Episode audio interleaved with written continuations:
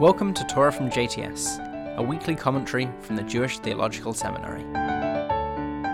This is Rabbi Gordon Tucker, Vice Chancellor for Religious Life and Engagement at JTS, with a commentary for Parashat Nitzavim Confronting Our Concealed Things.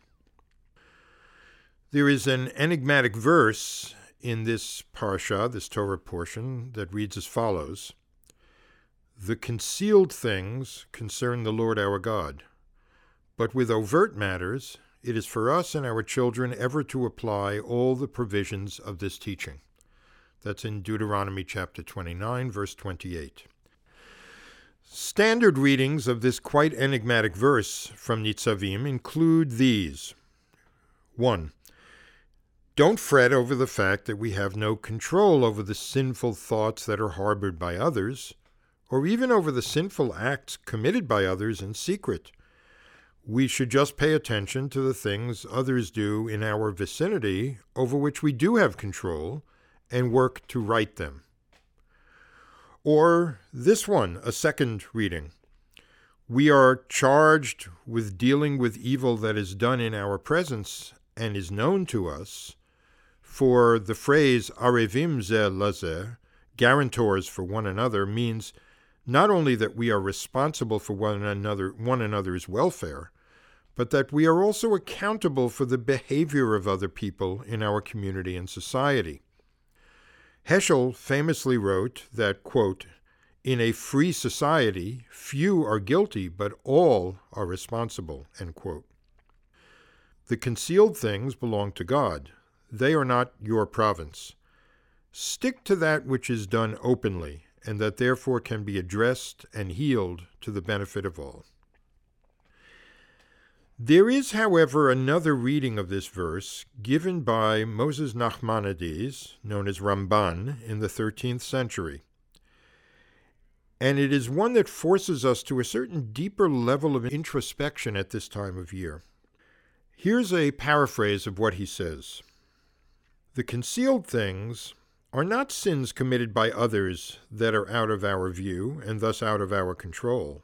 Rather, they are the sins committed by us, but that are nevertheless out of our view and awareness. As long as we are not aware of them, they will be known only to God. But they are only out of our control because they are not known to us. So, of what infractions are we speaking here? Much, for example, has been said in recent days in our society about implicit prejudice.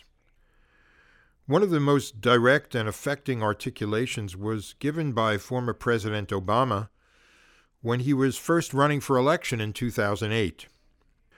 Circumstances involving his pastor impelled him to give a major address about race in this country. And in that address, he made a remarkable admission when he described his white grandmother, and these were his words.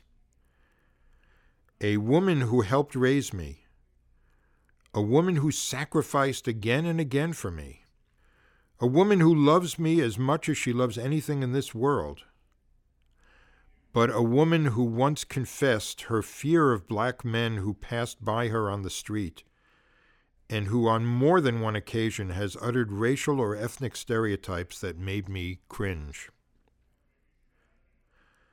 How many of us are similarly willing to search out the kind of implicit prejudices that we cannot believe or do not wish to believe are living within us? Do we have the moral stamina to recognize the lazy stereotypes that keep us comfortable but have real consequences for the people we stereotype?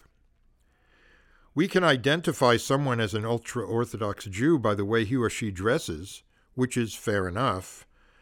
But then we may jump immediately and almost unknowingly to the easy assumption that this person is religiously coercive, isn't involved in gainful employment, is certainly not a fan of democracy, etc., etc. Never imagining that just maybe this person is one of the Haredi Jews, both here and in Israel, who live their beliefs and let others live theirs, and whose progressive values lead them to promote secular education, women's rights, and the institutions of civil society. Our heads and our experience should tell us about such people, and they exist in some numbers. But the concealed things in the gut eclipse that common sense and tell us otherwise. How many times have those of us who would criticize any attempt to lump every member of an ethnic group into one block nevertheless reflexively hesitated when seeing a keffiyeh or a hijab? We don't want to believe it is there, but can we be sure without looking more closely?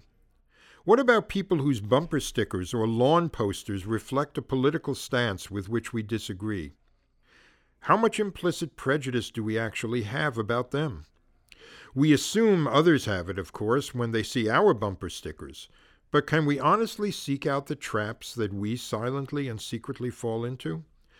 Can we imagine that we also are prone to implicit racism, even as it seems so comfortably arm's length to suggest that it's really the problem of law enforcement officers?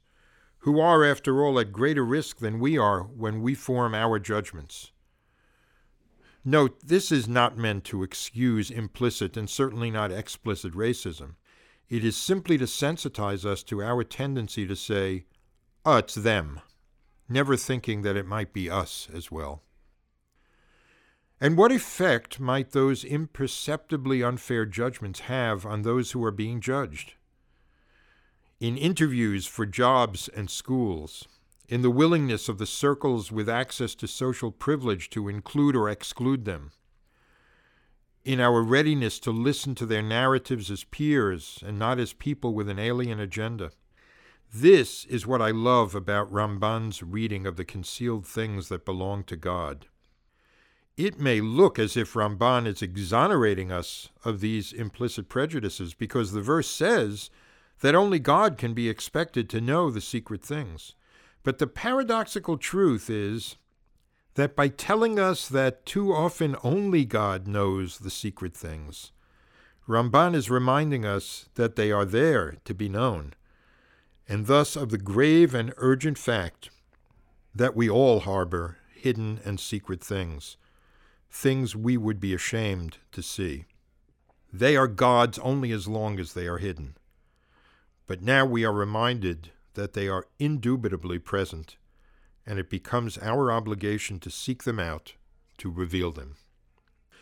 So the way to read this verse is this those less than attractive traits and reflexes that we harbor and hide from ourselves are too often known only to God.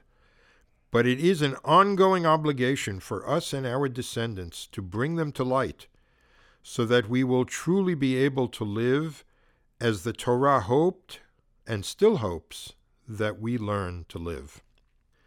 The Machzor that will guide us through the upcoming days of awe will confront us with the Ramban's reading quite explicitly. For on Yom Kippur, we will ask for forgiveness for, quote, the breach of all commandments and prohibitions, whether known to us or not, End quote.